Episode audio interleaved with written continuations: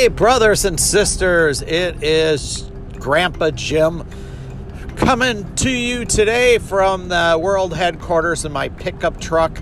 Welcome to Motivation Central Station. I'm on my way to do some gutter work today. Um, but I also work in social work and I work in the most disadvantaged zip code in the United States of America. I work in 53206 in Milwaukee, Wisconsin. 60 Minutes was just here, oh, within the last six months and did a story on our crazy poverty stricken uh, zip code. And so I have. Uh, insight being a person of white privilege my whole life um, and how that uh, definitely affects uh, communities of color and poverty. Uh, so let me start in the 1960s, the late 1960s race riots of the United States of America. In Milwaukee, Wisconsin, we had the National Guard here for three nights, and you could not go out of your home because of the riots in our city at that time. And our city's still really segregated. And so it, it I don't want to say a lot has changed in 40 years because it marginally has so. Um, it has marginally so by changing some systems.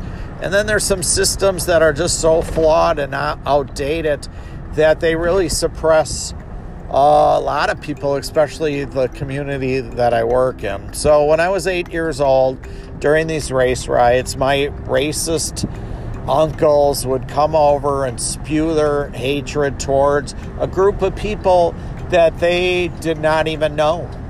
They, they didn't have any people of color in their life. And they, I, at eight years old, I would think, what did these people ever do to you? And I remember at times too, at about that same age, sitting back and just staring at the color of my skin and asking myself, why am I white? Like, you know, why was I not born another race? Or, you know, this was really a question that I had. And, and I knew at eight years old during those race riots that I had white privilege. I, I knew what that was instinct, instinctually. I hope I said that right. And so I'm challenging all my white privileged people this, and this happened to me too. This happened to me. I had a police officer lay on my head, put my winter coat over my head when I was at an underage, teenage drinking party uh, at a bowling alley here in our local town, uh, the owner of the establishment realized that he rented the uh, our drinking age at that time was 18 and he realized that he rented out this hall legally to a person that was 18 however that person that was 18 all his friends were under 18 and i happened to be one of those people. And so i was uh, trying to leave that party. And because the weekend before we were at a house party and we all got arrested, we all had to go in the paddy wagons, we all had to go to the courthouse. And in those days, I was in the partying and getting rid of feelings. And I decided I was not going to waste my Friday night at 7, 8 p.m. in, you know, the local jail here in town. And so I started to make a mad dash for this door, and this detective caught my arm sleeve. And then he pulled me back in to where everybody else was, and I was hanging real tight. And then all of a sudden, I noticed that this police officer, this detective, was getting involved with some other people. And I thought, excuse me, I thought, I can make a run to that door. I'm going to make it. I'm going to go through that door. And I was wrestling 80 pounds that year. So I made a mad dash for that door as hard as I could. And I just got outside the door about a foot and a half And because I had my winter coat on, a this detective was able to get my sleeve of my coat and uh, he was able to drag me back in to the uh, bowling alley in the recreation hall they had there and i started to fight him because i thought if i can get out this door i'm going to be gone you know and so me and him are wrestling around and I think that's why I work in a gutter cleaning business today because I have an unusual ability to be no sense of balance. Like I must have been a cat in another life or something, and so they he could not get me down. Then officer two, three came, number four and five came, and they could not get me on the ground. Finally, they got me like spread eagle in the air about waist high. And then they they threw me down in a group quickly threw some handcuffs on me. And the handcuffs didn't go like my arms weren't straight behind my back. Imagine you trying to flex both muscles like a muscle man. You're going to show the, uh, your biceps to somebody. They actually had one hand down and the other was in that bicep position behind my back. And they started pulling up my jacket over my uh, my head and they knelt on my face and I could not breathe. And so I was in this person's position uh, George Floyd's position. By God's grace I know it was one of the closest experiences I had to coming to death. I did have some car wrecks when I was a young person and abusing uh, alcohol and uh, smoking marijuana. And, um, you know, I know I came close to death in that situation. But in those other situations, I wasn't as conscious of it as I was today. So I really want you, you, you, you, you, you, not your friend, not George Floyd. I want you to imagine yourself and this is the other kind of ironic thing. About three years ago, I worked on a very glitzy street in the city of Milwaukee. They're older mansions on a place called Highland Boulevard. And I did work for one of the homeowners there, and the guy paid me in cash.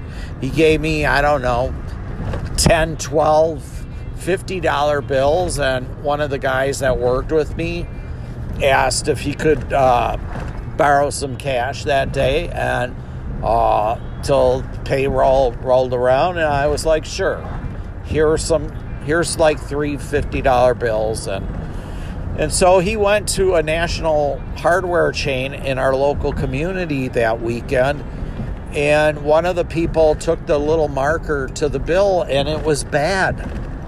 So they wrote him a citation that day uh, detective eventually came to my home to talk to me about the bill. I sent him to the glitzy homeowner's house to, um, you know, because uh, that's where I got it from.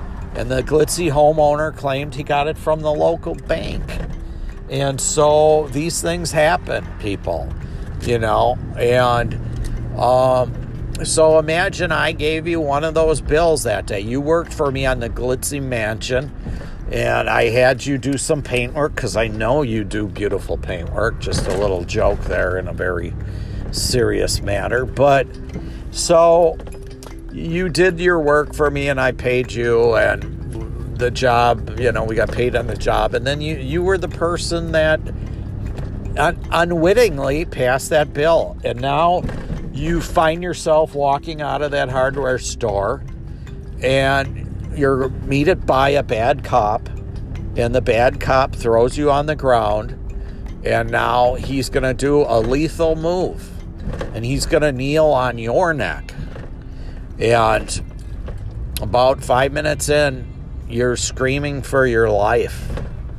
Now you not somebody else you you're screaming for your life.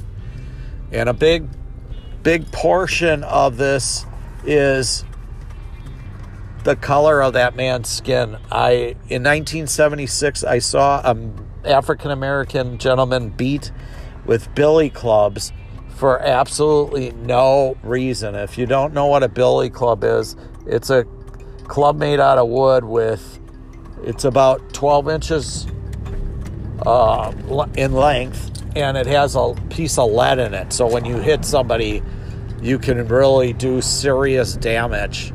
And there were multiple people hitting this guy. And from that day on, uh, this has kind of been um, a cause for me. Um, so now I want to talk about 53206 and the kids that I worked with in the treatment center, and I still work there today. Um, I work in that environment today um, as a peer support.